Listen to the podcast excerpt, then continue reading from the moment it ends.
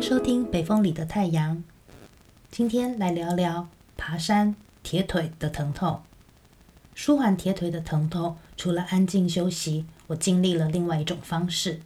在这里说明，疼痛、身体不适还是要看医生。我这里只是分享我自己经历的过程。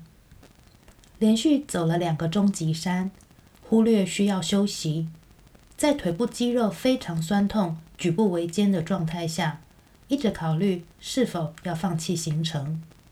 在我以前的观念，铁腿。就是要好好的休息，而这次的经验加上领队的指导，把爬终级山当作舒缓铁腿疼痛的方法，运用适当的呼吸跟步伐，居然额外获得新的经验值。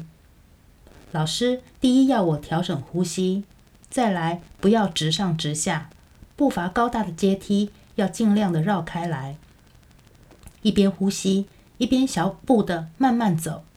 慢慢的爬升，学习他的步伐，选择踩点。大约上升了两百公尺以后，身体热了起来。老师问我要不要调整衣着，帮助散热，连外套都不要绑在身上，放在包包里面。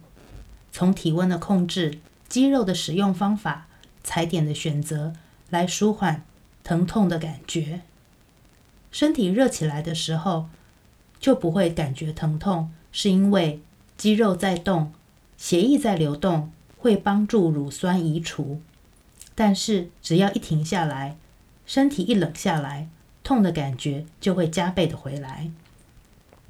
这样子一天走下来，铁腿的部位反而大大缓解了疼痛的感觉。以前都是用乖乖休息不动，这次比起以前。恢复的速度快得太多了。